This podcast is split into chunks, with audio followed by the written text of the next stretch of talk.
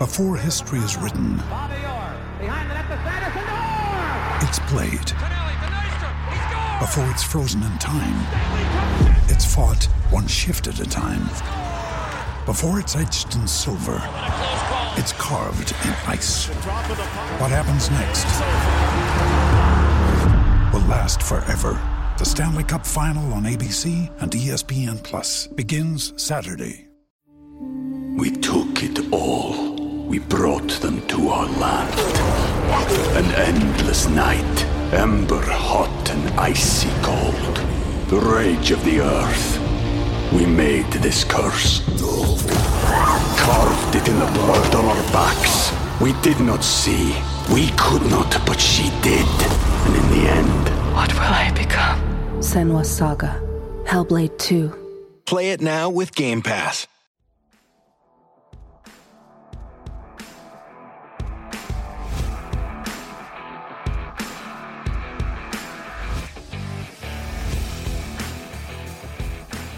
Hello, hello, and welcome to the Tip of the Iceberg podcast, brought to you as always by InsideThePenguins.com. I'm your host, Nick Berlansky, joined as always by Nick Horwat. And let's just say this, Horwat, it has not been a pretty sight watching the Pittsburgh Penguins over their, I believe, longest road trip of the 2022 23 season. They have right now lost four straight games, all of those games in regulation and by multiple goals.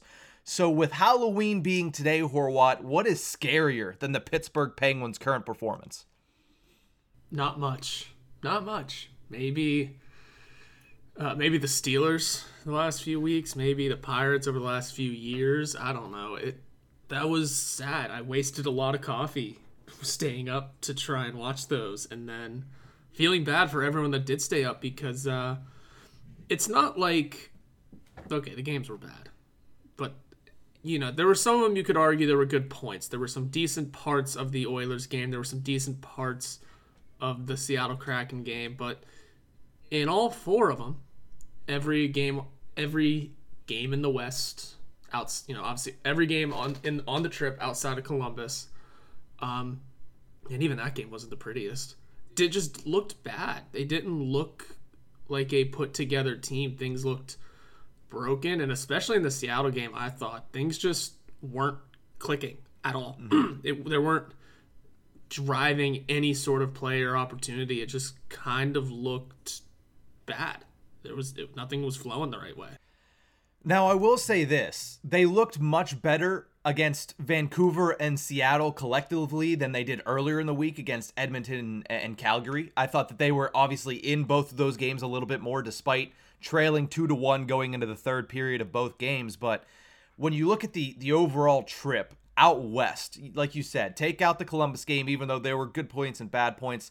When you look at the first five games, the Penguins were a house of fire. When you look at the last four, they were so inverted on everything except for one section, and I'll get to that in a second. But here are just some numbers here because the Penguins lost 5 to 1 to Vancouver on Friday. They lost 3 to 1 to Seattle on Saturday, and they lost all four games out west. So, with that, we're going to do a little splits here and get your reaction on first five stats versus last four games. Goals per game. In the first five games, the Penguins had 5.2 goals per game. In the last four, they've had 1.5. Mm-hmm. Goals allowed. Sorry, I'll just do goals allowed and then we'll go. Goals allowed per game. In the first five games, they allowed 2.2 goals per game combined. In the last four, it's 4.5 goals per game allowed. So just overall in the goals category, it flipped entirely. And it's not like it was close to begin with. It flipped drastically in both directions. And that is that is the worst case scenario for the Pittsburgh Penguins. Yeah, it's far less than ideal. I, it's there was something weird about it because it's not like yeah, there was a couple of injuries, but it's not like you could put the full blame on that. Mm-hmm. There were some highs and lows, but again, it's not like you can put full blame on things. It was just an entire team not playing up to their potential or playing down to their opponents. It was weird, and that's why I keep looking at the Seattle game as just it may have been one of the better games on the trip, mm-hmm. but there was just something about it that going into it, you know, I didn't feel confident in the team getting a win. I didn't feel like things were going to go right. I mean, I said it on this podcast. I think I was looking at the Vancouver game, we're going, we're not winning that. Vancouver hasn't won a game yet. They did the night before, uh, thankfully, so it wasn't their first win. But I just didn't feel confident going into that game. It was just something about the way there was just a stink in the air, I guess. Mm-hmm. And that went on into the Vancouver game. It carried over into the Seattle game. And with the Seattle game, I just keep looking at it as I forget how I put it. It just looked choppy. Like there was no motivation. It didn't seem like uh, like you looked. At, I looked at the score at the uh, shot counter, and I went, "When? When have those shots happened? Nothing entertaining or um, play driving seemed to have happened for the Penguins. They were just kind of taking weak shots on net. And then if you look around at some of the analytics, it's exactly how it went. Mm-hmm. It wasn't pretty, especially especially that PK is horrid right now. Yeah, and we'll get to the penalty kill in a second, but there's something you highlighted in that that I wanted to say. And the word that I have been thinking of all weekend was potency. Is the Penguins' offense as potent as they were in those first five games? And the answer was no. Because if you look at the shots on goal, considering what we were watching and when you were watching the games, it felt like they weren't getting enough shots on. But like you said, the counter kept going up and up, and you're wondering when were these chances? When were these shots on goal? When did they test these goaltenders? Spencer Martin on Friday, who I, I still don't know who he is.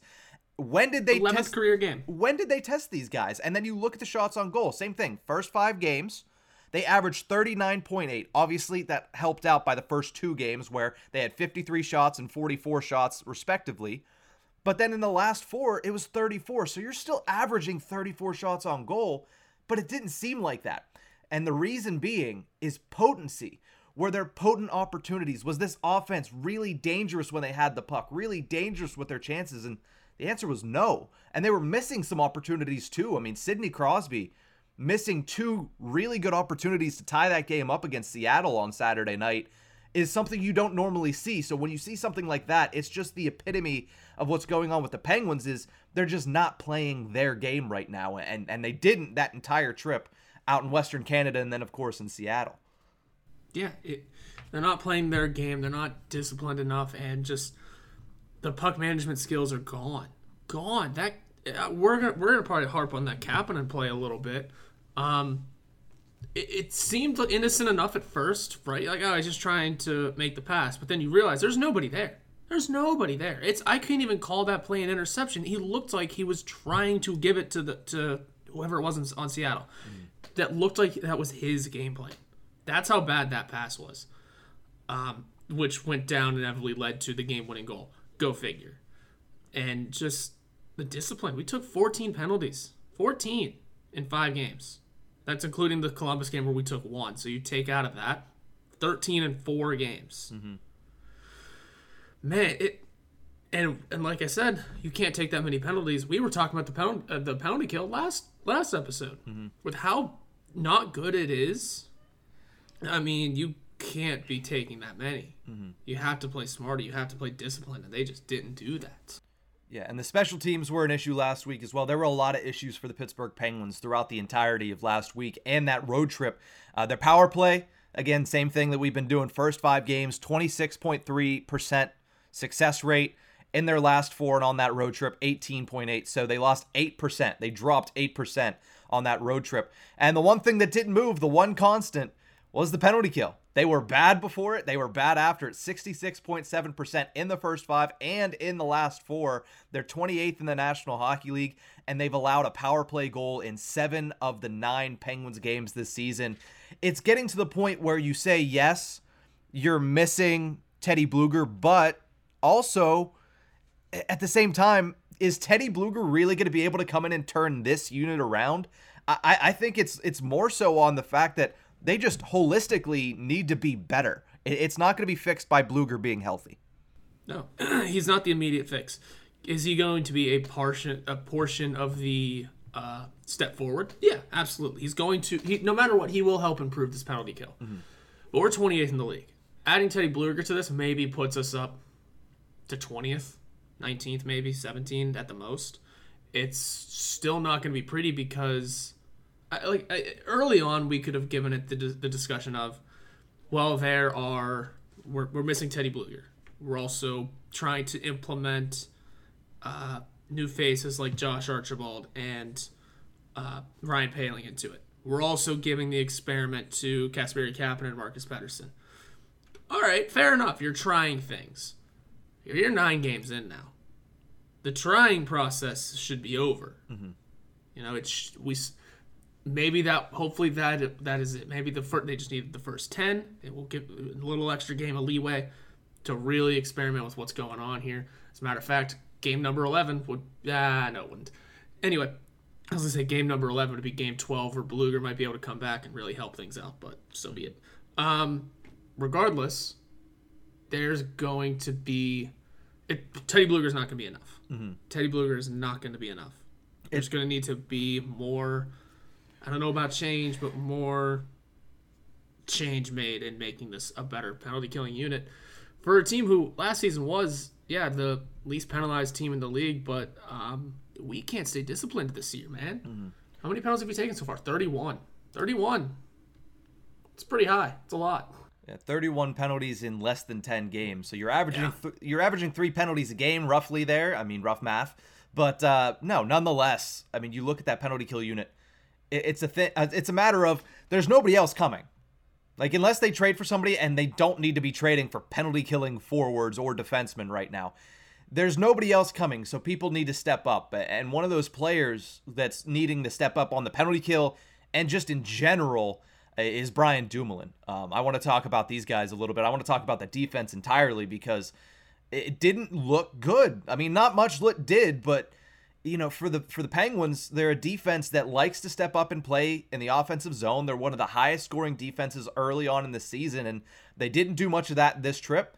Chris Letang and, and Brian Dumoulin as a pairing. We talked about how they got caved in in Edmonton. They got caved in in Calgary. They didn't look much better against Vancouver or Seattle. And you look at the trip in its entirety, both Letang and Dumoulin finished with zero points.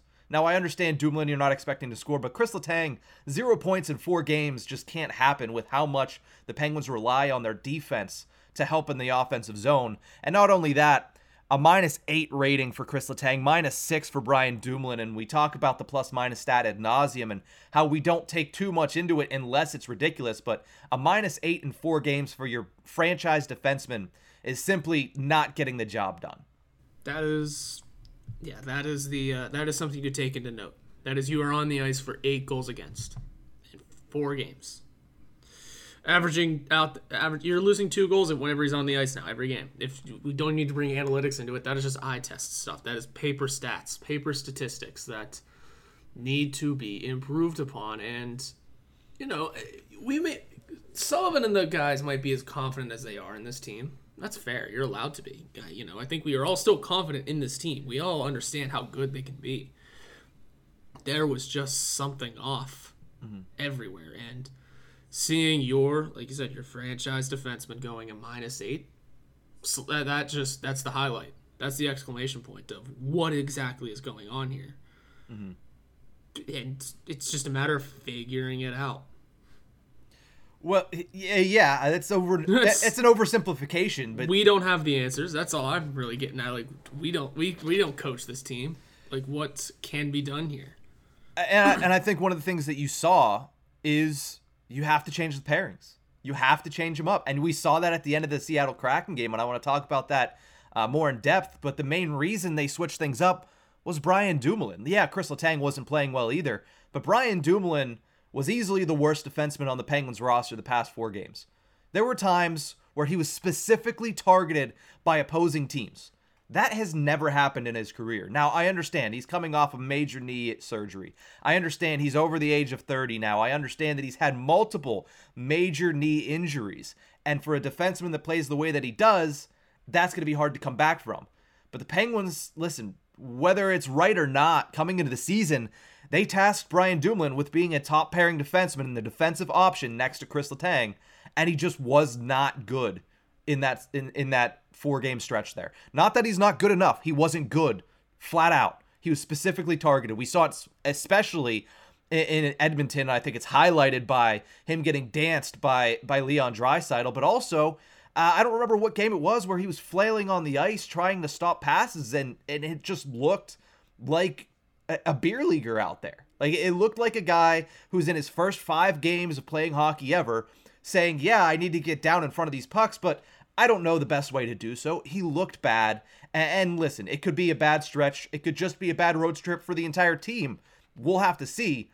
And, of course, we'll talk about the Boston Bruins game coming up. That's not that's the hardest game possible to get right against, even though you're coming home. But this defense, and rightfully so, was switched up at the end of the Kraken game. And if you're watching us on YouTube, we're going to pull up the, the prospected lineup as of right now, and we'll talk about the defense because P.O. Joseph was moved up with Chris Letang on the first pairing. Brian Dumoulin was demoted to the second pairing with Jeff Petry. And Marcus Pettersson, whether fair or not, was placed on the third pairing with Jan Rutta. So, Horwat, before we get into whether or not these lines will actually stick past just the late game changes, what do you think of this configuration that Mike Sullivan tossed out there and late in the game against the Kraken? I, I do think it's totally unfair to Marcus Pettersson. That sucks because he I thought he's looked pretty good to start the season. I think uh, I forget who it was. It was either Getzlaf or Mears uh, said that Pettersson, you could argue, has been the best defenseman on this team so far. Mm. Bet you didn't expect that one going into the year uh, because whoever said it, they're not wrong. Totally not wrong. You, he absolutely could be the best defenseman on this team right now. Um, so I don't know what kind of. I mean, I don't know what lineup shift I would have made if I'm taking Dumoulin off that top line. You know, does do we just immediately bump Pettersson up? We keep, like, is it just the easy one-two switch, or do you really have that much faith in P.O. Joseph playing alongside Chris Letang? I know we saw it before, but it was a small sample size and a much different season. Mm-hmm. This is now full regular season hockey. Um, I mean, if you have that kind of faith and things work out, I mean, thing is, Pettersson and Joseph both looked good. They both looked fast. Pettersson has looked faster, by the way, mm-hmm. much quicker. Um, so does the, like does a demotion like that for du- for Dumoulin immediately come with a demotion for Pettersson? That's hard to say because that's what this looked like. It looks like he said all three of you. I mean, obviously that's exactly what it is. All three of you are getting new line mates. Mm-hmm just in the middle of a game. Have fun, figure it out. Mm-hmm. The weird thing about this too, and I would obviously have to go back and look at deployment and, and time on ice at five on five, and it, it's such a small sample size, it's hard to account. But this might even be wrong that we have up here because you know what they might do? They might have Dumoulin and Petry be the third pairing. Like that might be deployed as the third pairing, and Pettersson Rutta might be the second one because when I look at Pettersson, yeah, he's been the best defensive defenseman for the Pittsburgh Penguins. And guess what? He's kind of flared a little bit in the offensive zone, too. And Jan Rutta, despite everything going wrong last week, I really liked a lot of Jan Rutta's play. I thought he looked pretty good. He looked defensive, and he was doing exactly what he was brought in to do. So that might be your second pairing of Pettersson and Rutta. And Dumoulin Petry might end up being a third pairing in this system. But I, I think you hit the nail on the head with the Joseph Letang thing. People are going to say, well, it didn't work last time. Well, that was two years ago. P.O. Joseph was, what, 19 years old at the time? Both of these defensemen are entirely different players than they were when that happened. So I wouldn't hate to see this get a little bit of run here. Like, give them maybe the back to back this week and maybe that weekend game against the Seattle Kraken. I don't, I don't know, but you need something to be changed because it did not look good last week. It was not supportive of the offensive game, and it certainly wasn't supportive of the defensive game because the Penguins were giving up a lot of high quality chances, which is something you weren't able to say in the first five. Yeah, Joseph was he was 21 playing in 16 games, but I I, I just say he was younger. We knew he was going back to the minors, and then he ended up going back for damn near the entire next season. Um, but those 16 games, like I said, were it was different hockey. You know, you were playing uh, the same team in back-to-back nights. You're playing not in front of a crowd. It was it was the COVID year, so it was a little different uh, of a of a sport kind of. Mm-hmm. And plus, he was put up there through injuries. It was a much different situation where he was he had to play there. Mm-hmm. Whereas now it, he's up there because because Dumoulin's fallen apart in front of our eyes, and I, I think I would have just put Pettersson up there just because of how good he's looked, but mm-hmm. and for whatever reason they didn't want to do that with Pettersson. So be it. Um, so I guess we'll just have to wait and see. I mean, we're gonna they'll be practicing a little bit. Maybe we'll see if the the defensive lines and the defensive pairings have switched. But I think my idea of it would be to put Pettersson up on that first line and keep Joseph on three and uh, Dumoulin at two. That's just me though.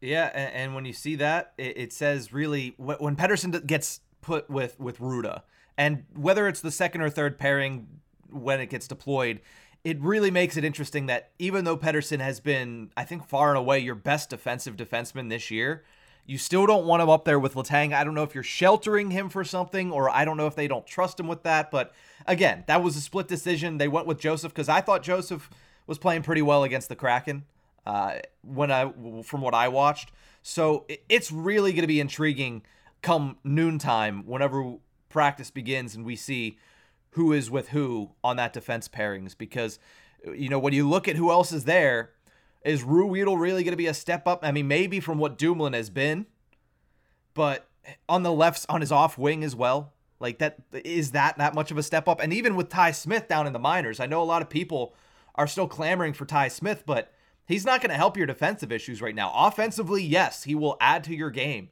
but I don't think he's really going to help on the defensive side, which is where right now the Penguins really need to, to focus in here the next couple games. That is. It's exactly where it is. I mean, yeah, we could use a few more goals too, but um, we got to worry about the defense. And Brian Dumoulin is supposed to be one of the better defensive defensemen this organization has ever seen, mm-hmm. and it's just not happening. Mm-hmm. The last thing I do want to mention before we cut to break really quickly, and I, we don't have to get too much into this, but Casey DeSmith is 0-2 and 1 on the season now. Uh, he has a 2.97 goals allowed average. He still has a 913 save percentage, and he's in the positives, uh, 0.8 and goals saved above expected. So his numbers overall don't look bad, but I do think the Seattle Kraken game was his worst game. They might have lost 3 to 1 with an empty netter, but the video coach really saved him on those first couple of goals. And the problem being, like, yes, some of those, like the Matty Beniers goal, or the Matty Beniers assist, I should say, to Jordan Eberle, what are you going to do there? The defense can't allow that pass. And the defense wasn't good either, but I thought Casey DeSmith was overcommitting a lot in that game on Saturday. And that's one thing that you don't want to see bad habits arise, especially for your backup goalie that struggled so much to start last season. You don't want to see those bad habits early in the year this year. And that's just something that I'm going to keep an eye on. He's going to get a start this week. I don't think they're going to start Tristan Jarry back to back against the Bruins and the Sabres. So you're going to see him again at some point this week. I want to see hopefully that he doesn't continue that overcommitting like he did in Seattle because that's the one thing that that threw up a red flag for me with him on Saturday. You're going to see a lot of DeSmith this month. the Penguins have four back to backs through November. Mm-hmm. You're going to see a lot of them. I bet he plays. How many games in total do we have? There's four back to backs. There's at least eight. I bet he plays maybe six games this whole month. Yeah, because you got to rest Jarry as well. Uh, it's it wasn't pretty. You're right. It's old habits that he had last year coming back into the forefront of his game of just flying out of his crease, flying out of his crease. How many? They scored what? Three goals. Seattle. Two. That two, two on really him the empty netter. Yeah. Hey, for what it's worth, you could say he wasn't in the crease for all three of them. Well, technically, technically. Yeah. So uh, ugly, ugly performance in net. I think that if ah man, every time he plays, I think about it. Like that was the one. Cha- that was the main change I wanted to see happen to this team. Was to was a new backup goalie. Get some new fresh blood in there. Backup goalies aren't supposed to last on in the same organization this long. Just not the way it is.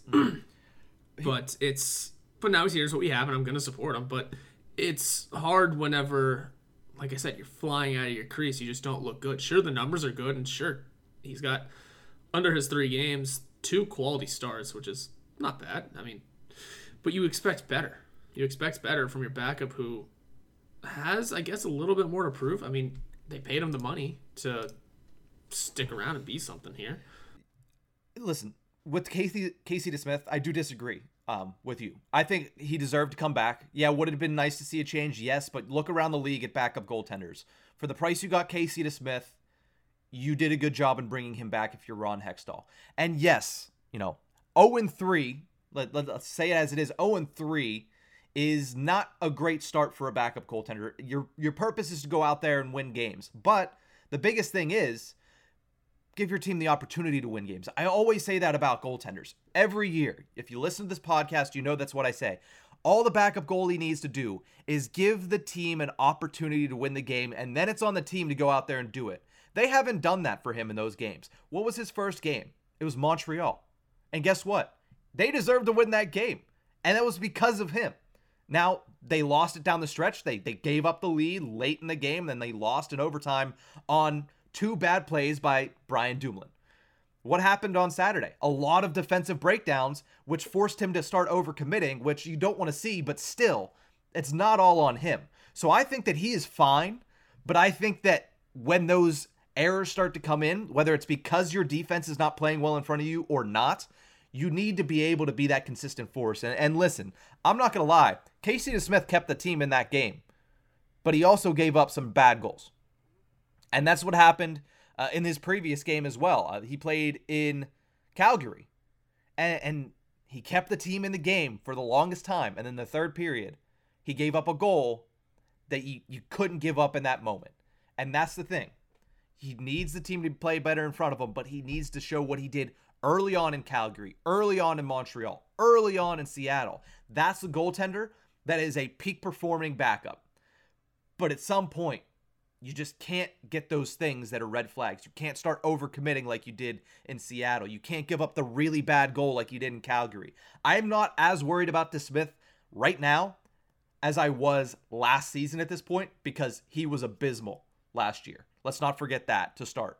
So I'm not as worried about DeSmith as you are. I think I, I wasn't calling for his exit as much as you were in the summer, but if those things compound, the bad goal at the wrong time and the overcommitting, that's when you start have you have to start saying, you know, Dustin Tokarski's looked pretty good in Wilkes-Barre. Oh, he has. I have not seen that yet. Yes, the Wilkes-Barre Scranton Penguins have actually looked pretty good in general. But um, we're going to take a quick break. When we return, we're going to talk about Jeff Carter, of course, leaving the game on Saturday, and we're going to break down Penguins versus the number one seed in the National Hockey League, Boston Bruins. We'll be right back.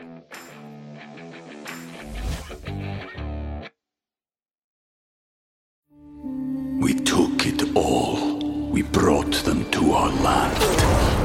An endless night, ember hot and icy cold. The rage of the earth. We made this curse. Carved it in the blood on our backs. We did not see. We could not, but she did. And in the end, What will I become? Senua's Saga. Hellblade 2. Play it now with Game Pass.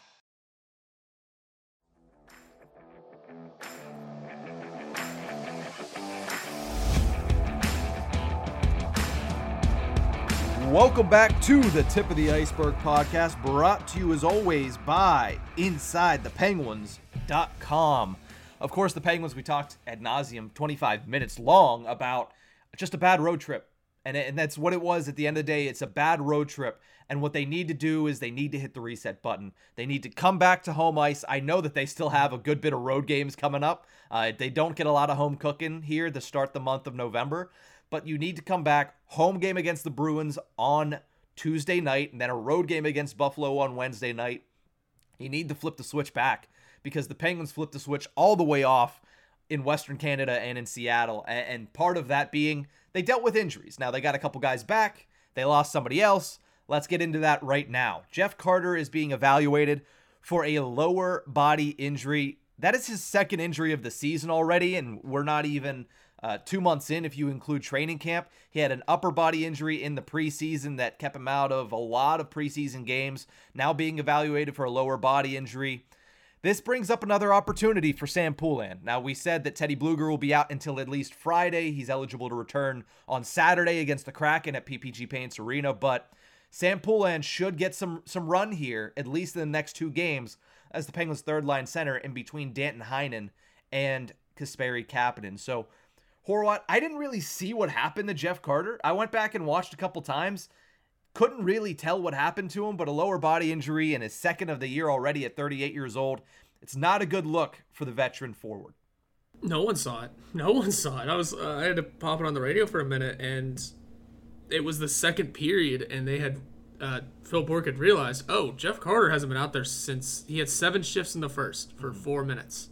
That was it that was it, and they no one realized it. It was kind of a, I don't know if he just didn't come out uh, to start the second, or if he let, or when he left. Um, everyone kind of missed it. It was a uh, sudden, hey, wait a minute, uh, we haven't had our third line center out there in quite a while. We, you look at the numbers and you see four minutes and seven shifts, and you figure something happened. Uh, and we learn is just evaluation for a lower body. I'm sure we'll get more answers today. We'll see if he's even skating today. Mm-hmm. And another big clue, another big hint will be if I mean, first of all, there hasn't been the maneuver to send Poulin back down yet. No, they're not going to do that until they need to bring Blueger back for this very reason. Exactly. Well, I, mean, I didn't know if maybe like if one or two of them, like if maybe Poulin would go back down or Caggiula would go back down because you got your other two back, and uh, Zucker and Guentzel. But now, yeah, you're right. With Carter out, uh, we won't see that announcement for a little while. Mm-hmm. So, I guess we'll just wait and see what's up. We don't know. We know no information. We know nothing. We didn't see where it happened. We, you know, you said you tried to go back. We couldn't see anything. So, are we gonna get details? No. We may just get a. Uh, a time. We'll get some. We'll get a Mike Sull- Sullivanism. Yeah, we'll get a timetable, whether that be day to day, week to week, or he's going on injured reserve. That's that's all you're gonna get from the Penguins. Like we got lower body injury. That's half the picture. The other half is, is the timetable or the time frame uh, that Sullivan will undoubtedly be giving uh, the Pittsburgh Penguins media and you later, you included, uh, later on today after practice. But with Carter out, like we said, it, it's an opportunity for Sam Poulin, and I'm excited for one because his two games that he did play. He played with Kapanen, and I, I was happy to see him and Kapanen get on the ice together. But his other wing was was Brock McGinn, and Brock McGinn has been you know that's that's another can of worms I don't want to open right now. But Brock McGinn has not been good for the Pittsburgh Penguins uh, this season. But it'll be nice to see Poulin play with two offensive threats in Heinen and Kapanen and see what he's able to produce. If yeah. if that's what they do. If that's what has if that's what needs to be done, yes. That's exactly what should happen. Is that if Jeff Carter's going down, it should be Poulin right into that third spot. No other changes. Mm-hmm. No other changes. Do not start flipping other things maybe flip uh, Rakell back up to the first line, but that's just me. We'll talk about that in a second. But um, no, nonetheless, what is it that you've seen from Poulin that you want to see continue, or what do you want to see from Poulin in this opportunity? Because he's gonna get one. It seems like I I would I would I'm pretty sure. Like we don't know for sure. We'll see at practice today, but I would think, considering where they've placed him in the two games that he's played already, that they're gonna put Poulin in at that third spot. But what do you want to see from him if he gets that opportunity in the next two games? Just a lot of the same of what I saw in Calgary he keeps playing that way, his chances are going to come to him. He's going to take advantage of them. Um, getting scoring chances, creating opportunities. I'm just looking confident out there. Mm-hmm. You know, maybe it was the Vancouver game as well. Like I said, I everyone was kind of invisible in the Vancouver game. No one was noticeable in a Penguin uniform. Everyone kind of flew by the seats of their pants almost. It, like I said, you look at the, it was one of those games where you looked at the shot counter, you saw it going up, and you saw them beating them with shots, and you go, where have these shots? When? When did these shots happen? I have not seen any. Mm-hmm. Um, except for there was a couple few. There was a few because you Spencer Martin, you know, casual, uh, young goaltender, not a lot of NHL experience goaltender, just putting the stops, all of them, onto the Penguins. Mm-hmm. Checks out completely. Um, but yeah, everyone's kind of seemed invisible in the Vancouver game, Sam Poulin included. So that's going to happen. I'd expect more of the stuff that he brought uh, in Calgary. That's what I'd be looking for. It's going to be an interesting matchup if he gets to start on Wednesday as the third line center because the Bruins very deep when it comes to the center core and the forward core this year. Uh, you look at they added Pavel Zacha in the middle of the ice. You look they added Tomas Nosek in the middle of the ice. So if Poulin will be able to go in and, and especially the forecheck and the back check is something that he's been touted as being very good and working on, uh, has Sam Poulin. So seeing him against that Bruins team, against that really tough to play against Jim Montgomery led team in, in Boston, that's going to be a challenge. I want to see his forecheck and back check continue uh, like we saw early in that game against Calgary. So that's what I want to see from him. You mentioned Guentzel and Zucker return in Seattle, of course. It's, it's a huge boost to the Penguins lineup. Uh, Jason Zucker returns to the second line with Evgeny Malkin. Jake Guentzel goes back with his buddy Sidney Crosby. And Guentzel scores the only goal of the game against the Seattle Kraken for the Pittsburgh Penguins. It's on on a breakaway that he kind of made himself by blowing through. I believe it was it was Borgen, the defenseman, uh, who he just kind of shrugged off the stick, created a breakaway on his own, and then slid it five hole on Martin Jones. It was good to see Guentzel back out there, and not only that, it was great to see Jake Guentzel not miss a beat. Like he missed 4 mm-hmm. games, but he didn't miss a beat, and and him and Crosby didn't miss a beat either. The connection there was evident right off the bat. Uh, it's something that just kind of transcends hockey at this point because these two are so good together, and you can see how much the Penguins miss Guentzel when he was not on the ice. Yeah, he came right back and continued his trek for 50. Yeah, like like he never left. If you would have told me through he that's that was his fourth, his fourth goal of the year. Mm-hmm. Uh, yeah, if you would have told me through nine games, if, even if he played all nine, through nine games of the Pittsburgh Penguins season, Jake Guentzel had four goals. I'd go, yeah, that checks out. That's a 40 Turns goal pace. He, and guess what? He missed four of them. Yeah. So, yeah, I'd say the fact that he was able to come right back, not miss a beat, still have uh, put up another goal under his belt. Mm-hmm. Yep, this is exactly why he's playing alongside Sidney Crosby. He can do this on his own as well. Yeah, yeah. Jake Guentzel is one of the best players for the Pittsburgh Penguins, and it's becoming increasingly evident how important he is to the lineup. So hopefully he can remain healthy here the rest of the season. But there's something you mentioned a couple minutes ago. Uh, Rust and Rakell remained switched in the lineup once the Penguins got those guys back. My question uh, is just why. I, I, I mean, you, you look at the way that that original lineup looked early in the season against Arizona, against Tampa Bay they were a, dangerous one-two threat. And now, don't get me wrong, even switched, they're a good lineup. Like when you look at the original for the first line, which is originally Guentzel, Crosby, and Rakell. Yeah, their Corsi for uh, you know their shot attempts was not great. It was 45%, but 60% expected goals for 57 50.77% scoring chances for. And while it went up for the first line in all categories in that one game with Rust on that line, the second line dropped down. And with Evgeny Malkin and what he was doing with Bryan Rust and with Jason Zucker in, early in the season, that was your best line.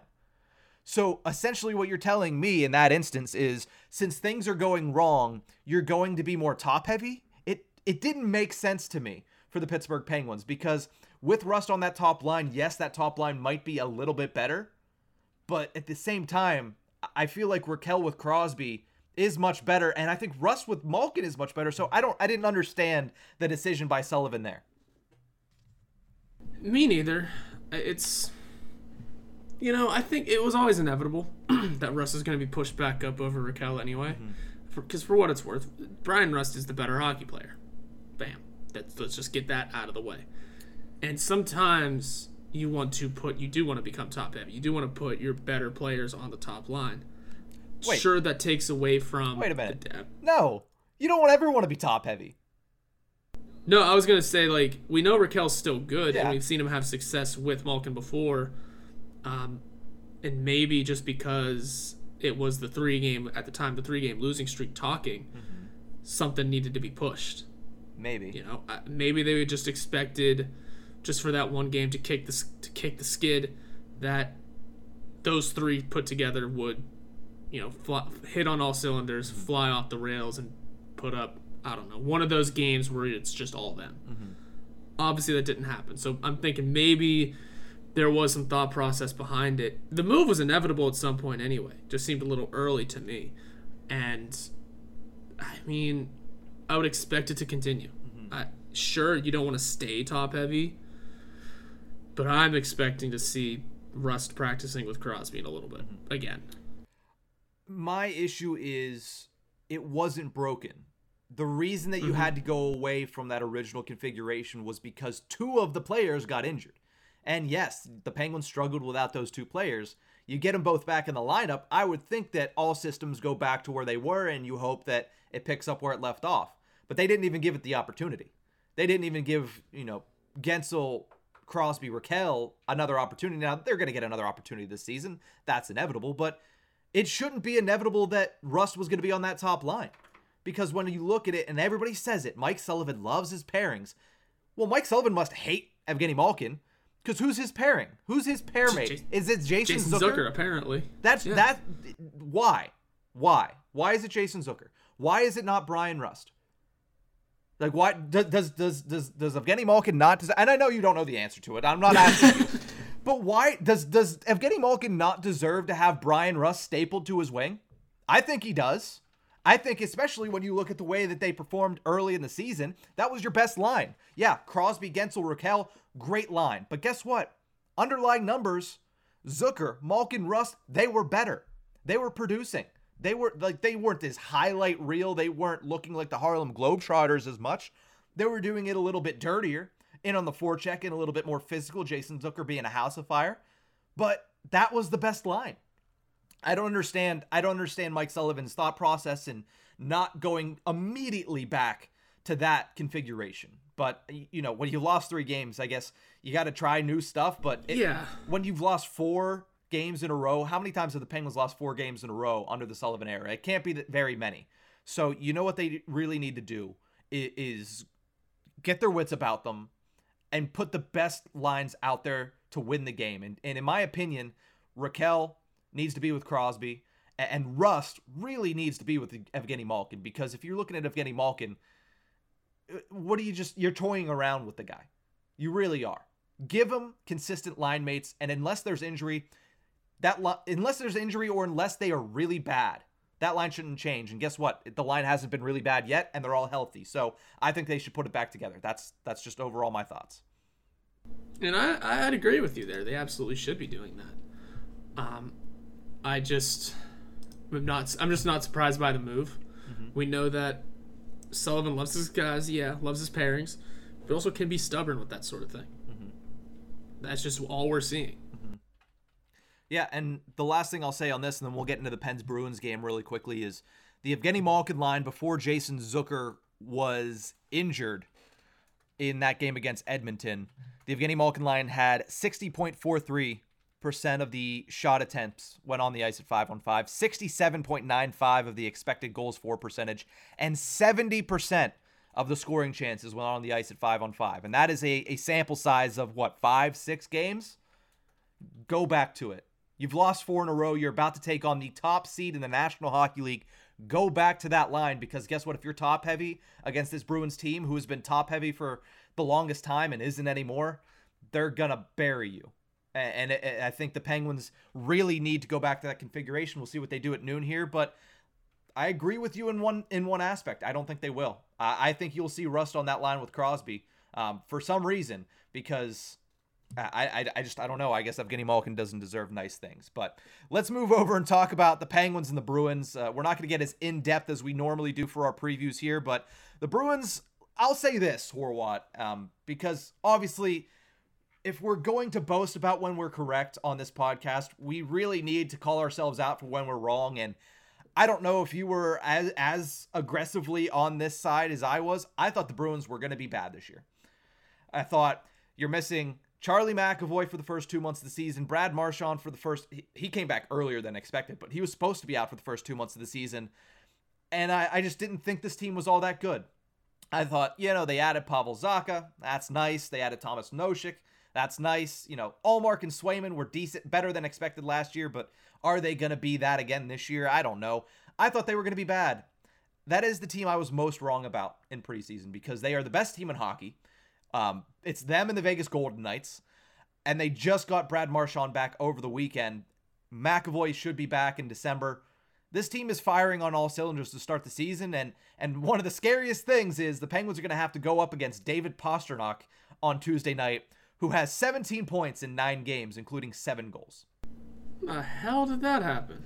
David Pastrnak said, "You forgot I was one of the best players in hockey this year, didn't you?"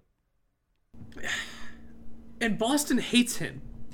Boston, They want him out so bad. Boston hates anybody that's not immediately good for the entirety of the season, like Marchand and Bergeron. If if you have any anything that is up and down, any type of roller coaster, Boston is not going to like you. Look at Tuukka Rask's entire career. Yeah, for what it's worth, the Boston fans never deserved good players. Um, but oh, I didn't recognize. I didn't realize that. Okay, well, um, that's not good. that's not good. Yeah, no, this this is this entire game. and We'll get to our predictions. Which, by the way, we were both zero and two over the weekend. Not a good weekend at all. but it just screams that the Penguins are going to lose five straight. It really does, and I hope I'm wrong. But the Bruins are eight one and zero, first in the Atlantic, first in the NHL. Talked about Pastrnak. They have the number two ranked penalty kill in the National Hockey League. No bueno against the Penguins power play unit that's not doing well at all. Linus Ullmark, if he goes up against the Penguins, which the Bruins are coming in on three days rest. Linus Ullmark is 6 0 with a 945 save percentage and is allowing just 1.7 goals per game.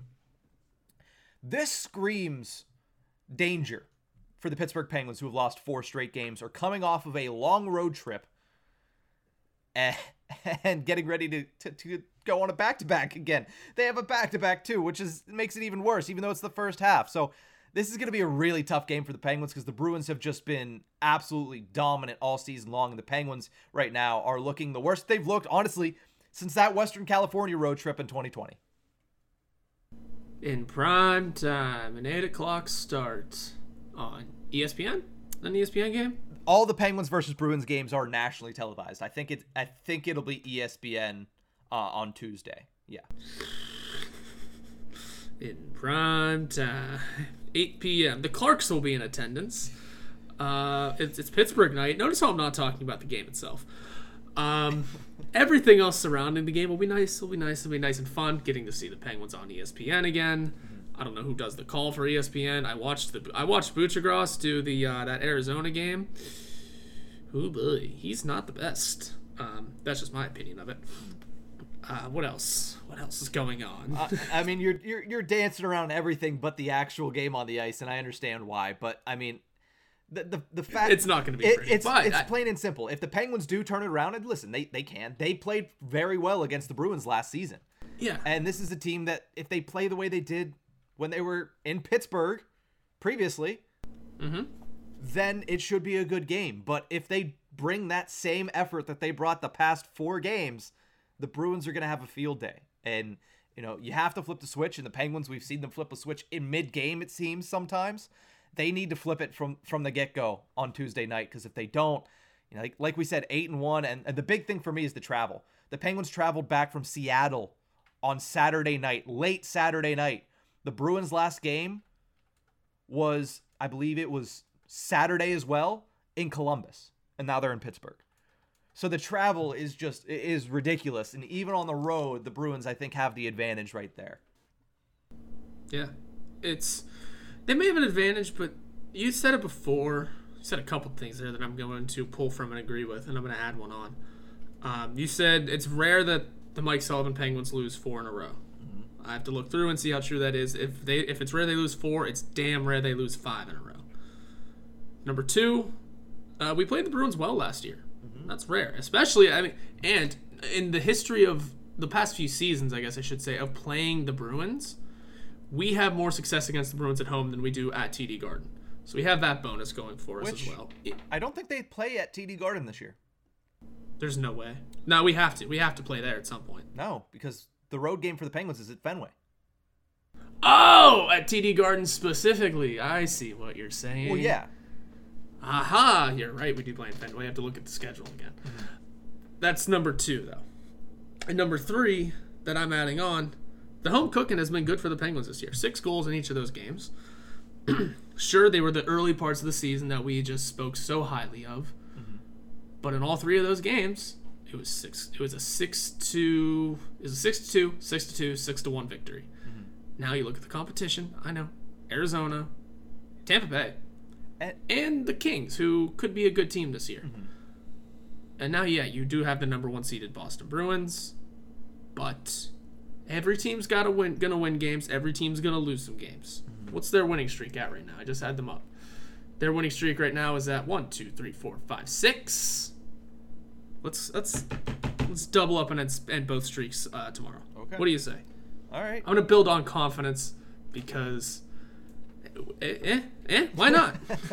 you got to be. The positive. Clarks will be there, guys. You got to be Come positive. On. It's Pittsburgh night. How's Pittsburgh mm-hmm. going to lose on Pittsburgh night? You can't, except we always find ways to lose on special event nights. All right, well, just ask Andrew WK. Uh, well, with that, what's your prediction? Let's get into the predictions for Tuesday and Wednesday. What's your prediction for the Boston Bruins versus Pittsburgh Penguins in Pittsburgh on Tuesday? It'll be a close one. It'll be a close one. Um, listen, I know I sound like a broken record and saying the Penguins are going to win.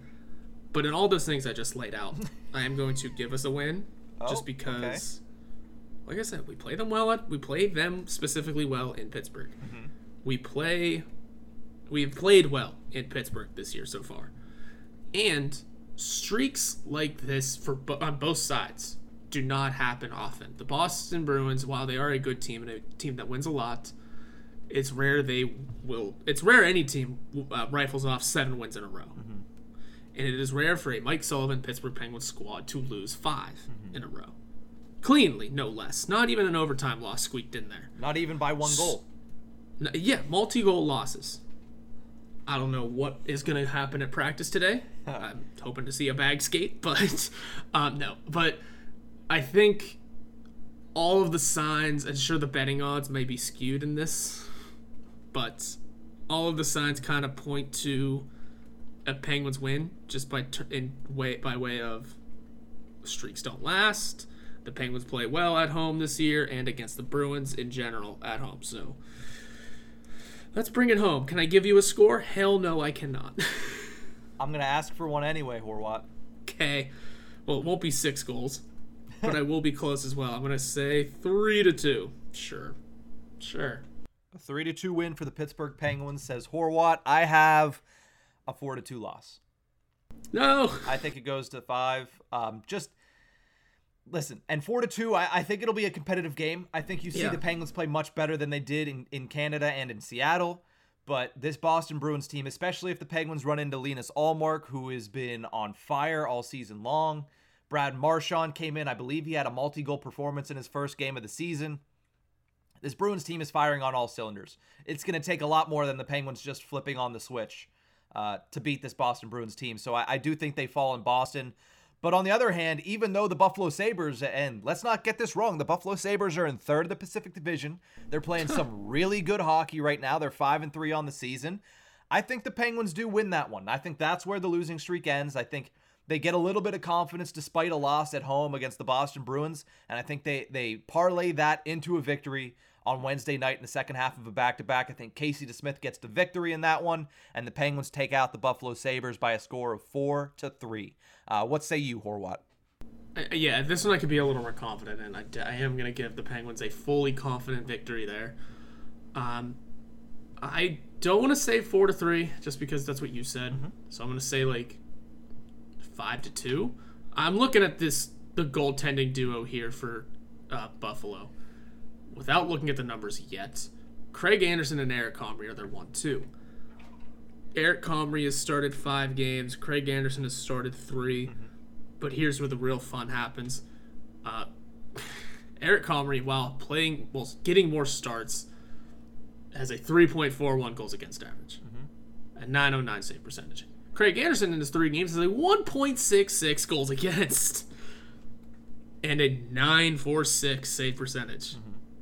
Oh my goodness, that's a lot. Good start. That's, he, it's a good start for Andy. Craig Anderson is 41 years old. 41. Yeah. Now, I look at both those goalies and say the Penguins can beat them. Regardless of how good that number looks for Craig Anderson. Well, even uh, on the second half of a back to back. Well, okay. Let me let me give you two goaltender names. Can the Penguins beat Spencer Martin and Martin Jones? Uh, Martin Jones, we definitely should have. He turned back the clock. Did he ever? And Spencer Martin, come on. I would have, even I would have thought, you know what? The Penguins routinely let the young, inexperienced goaltenders just eat them alive. Maybe Martin Jones just needs to be wearing teal to be good in the hockey in the National Hockey League. Yeah, but he was also bad in San Jose for a couple of years. He was, but he also had his best years. Yeah, but you know, lost in the cup final. Okay. Um, so regardless, you have the Yes. Penguins going two and zero in this back to back. Their third straight back to back uh in a row. Um, and Yeah. I have them going one and one with the loss being to the Boston Bruins on Tuesday. So you're more hopeful than I am. I, I think that's a trend that we've established early on in this season. But I will say I'm confident in one of those wins. I'm not confident in that Boston one. I'm just picking it because of trends. Because of trends. yeah. Whereas the Buffalo one, that's my confident pick. That is one I'm actually putting the money on. Oh, are you betting man? no, but you know what I mean. I was about to say I don't think I think you've laid like three bets in your life. I, I've lost two of them. well, oh well. Um, nonetheless, we're gonna take a quick break. This is running a little long, so we're gonna do a quick pens poll right after the break.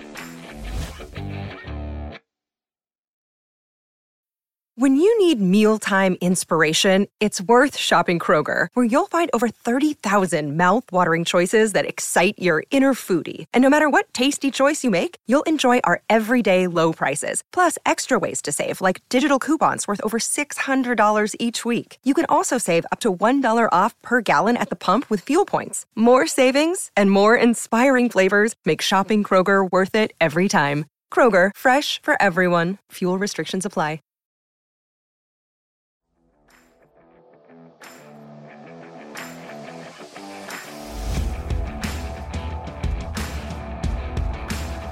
Welcome back to the Tip of the Iceberg podcast, brought to you as always by InsideThePenguins.com. And I know we've felt like we were a little negative, but when you're on a four game losing streak, there's plenty of things to call out. Um, there hasn't been very many positives for the Pittsburgh Penguins, but uh, rest assured, that's not how the season is going to go in its entirety. Like, this team is too good to remain that bad, right? Mm-hmm. Yeah, yeah, they got to win eventually. they gotta they gotta win eventually. They can't go what whatever it is four and seventy eight. That's not possible. Ah, four seventy seven and one, my friend. Ah, well, yes. Nonetheless, they can't do that. They can't do that. But uh, nonetheless, again, we're gonna finish this off with our weekly Pens poll, which is gonna be something I guess a little negative as well. Uh, Yikes! Our Pens poll last week: Which Penguins defenseman is most likely to be traded this season? Uh, Brian Dumoulin tied for the lead in this poll with 42% with P.O. Joseph. So Dumoulin, the first pairing defenseman that was replaced by Joseph, are both at 42%. Uh, not a good sign if you're the Pittsburgh Penguins that the fans are wanting both of the guys that have played on your top pairing out already. But Marcus Pettersson gets 13% of the vote. Chad Ruhwedel gets 3% of the vote. Uh, I want to start with Chad Ruhwedel. I think it's it's pretty obvious that there's no benefit to trading Chad Ruhwedel other than opening up a spot for maybe a Mark Friedman or Ty Smith. I would think Friedman more likely because that's a healthy scratch spot and you don't want to just have a young guy in Smith riding the pine for as long as Ruhwedel does on occasion. So I understand why nobody voted for Chad Ruhwedel. Yeah, no, that one makes a lot of sense. You, the only thing you really do get back is you do break, open up a little cap space. You do have that. That's not even a lot of cap space because you have to immediately fill it. Yeah you maybe get a late late draft pick. Yeah, you ain't getting much. Yeah. So yeah, I, I wouldn't expect him to get tra- traded, especially considering he just re-signed that deal. Mm-hmm. Um, we think too highly of Chad Ruhwedel to, to do that. Mm-hmm. I refrained from answering this question on Twitter just because I knew the answer that I would give then would change by now, that, and I was right. I think. Mm. Um, because I don't, I don't think I would have given you an answer then, but now as I look at the clauses and the players, I think we keep Joseph around. I hope we keep Joseph around. And I hope Brian Dumoulin's the one that gets the axe. I don't know who we replace him with. I have no idea who we replace him with. But like I said early on in this episode, maybe about 15 minutes ago, Marcus Pettersson looks damn good and damn fast. Mm-hmm. Hey, you know what? If this season progresses the right way for him, he could slot in as the one left D to me. So you could see a Penguins defense core on the left side that goes Pettersson, P.O., and Ty Smith. It's horrifying, I know, mm-hmm. but yes, it's horrifying. It is scary. And notice I put Ty Smith in there over Mark Friedman and over Chad Ruhwedel. Oh yeah, yeah, that's exact. Yep, yep. Not nope. Yep, that's exactly what I had. Mm-hmm. Okay, I mean, listen, the the, the, the, way Pettersson's been playing, it doesn't seem out of the realm of possibility. And they're seeing P.O. Joseph play up there. I thought he's been okay this season. I want to see an extended period of time with him and Letang. And if that works out, then you have two options there. And what use do you have for Brian Dumoulin? The only problem is, uh, and you have it up, pretty sure it's a modified no trade clause for, for Brian Dumoulin and his $4.1 million cap hit. It's modified. I'm trying to figure out what kind here. I believe it is I wish I could figure it out. I wish I could find it. I believe he um, has a yeah. 10 team no trade list. Without looking into it further, I believe that's what it is. 10. It is 10, yes. Mm-hmm. Yeah, so 10, t- 10 team no trade list. Um, yeah, I just, I, I mean, if, if, because you look at the, it's the, uh, you just, you trade him off to a team as a rental because he's on, on his last year. I don't know what kind of rental he could use. It's not like he's one of those big names that gets traded out for a rental, but I don't know. He's just, I just had I've just had it. He's it's cooked. It's over. Not cooked. Let me, sh- let me not say cooked. A lot of people have said cooked. Uh, yeah, I don't want to say cooked. I just want to say it's time for a fresh start for everybody. Here's what I think about Brian Dumoulin. I think it is a good thing if they go with it, if they run with it again, we're we're three hours away from practice where we'll find out. If they run with giving him a reduced role, let's see what he does with that. I don't think you go immediately from saying, "Hey, we expect you to be our our first pairing left defenseman," to give us your ten team no trade list because you're out of here. Right. But right, yeah, that is a that is a jump. But I I do think, and we're only nine games in, and it is what it is, and not nobody looked good particularly over the last four, but Brian Dumoulin in particular did look bad. He was noticeably bad. And that's why he got demoted on Saturday night. That's why he might get demoted going forward. Let's see what he does in that reduced role.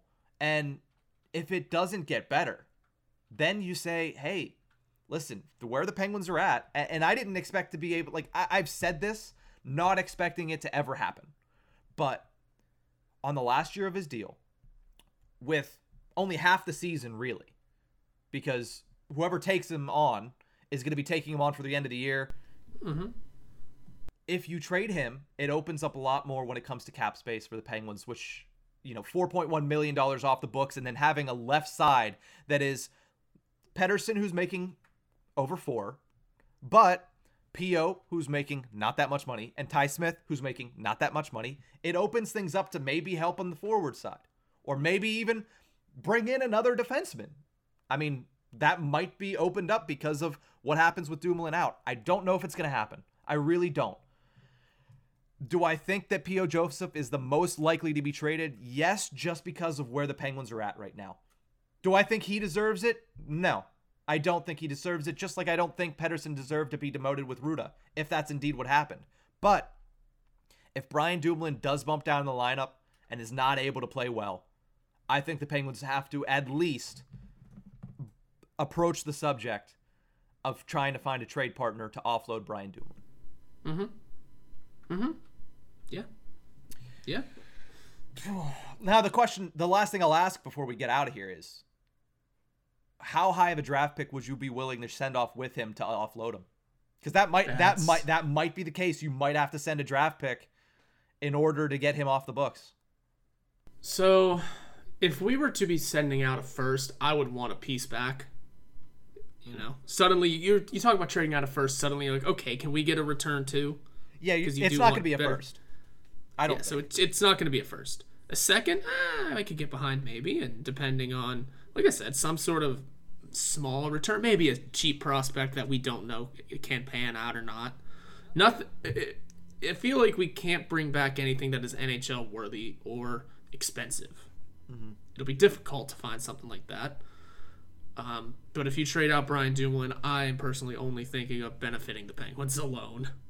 So, you know, like I said, if you send out Dumoulin, maybe if it's a third or a second pick, I'm looking for maybe a small prospect to come back. Mm-hmm. And if it's something lower, like if we end up somehow sending him out along with a fourth, fifth, ah, we don't need anything back. That's fine. Have at it. That's I mean that's the difficult part though. Yeah. In an era where the Penguins need as many draft picks as possible, um, to to help just kind of not make the post Crosby era look that bad. I don't know what I would be willing to get rid of, but would I be happy if the Penguins traded Dumoulin for a conditional seventh, Dumoulin and a and a fifth for a conditional seventh to just get him off the books, open some space up, and make the team better. If again, this is if he gets demoted in the lineup and still can't produce as a second pairing or third pairing defenseman.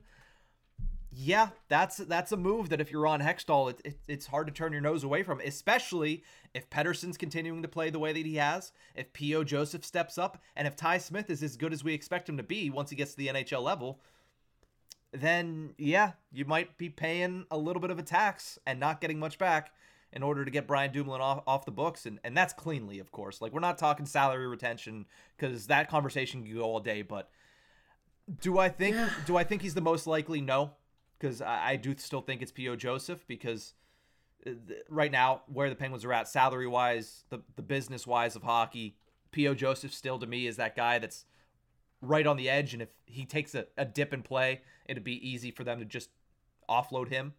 because his value is also up. So I don't know. It, it, it, that's why it's close. That's why it's tied. Literally, the poll was tied because it's between those two guys. So I, I like it. I love it. And hopefully we get to we get a winner in our next Pens poll, and hopefully the Pittsburgh Penguins can come away with a couple victories because it's been a while since we've had a victory podcast, and we'll need one on Thursday. But that's going to do it for this episode of the Tip of the Iceberg podcast. We'll be back later this week with a fresh episode talking about the Pens versus the Bruins and the Pens versus the Sabres, and talking about a, hopefully the end of this very long and very, very bad losing streak for the Pittsburgh Penguins. That's it for this one. Have a great week, Pens fans.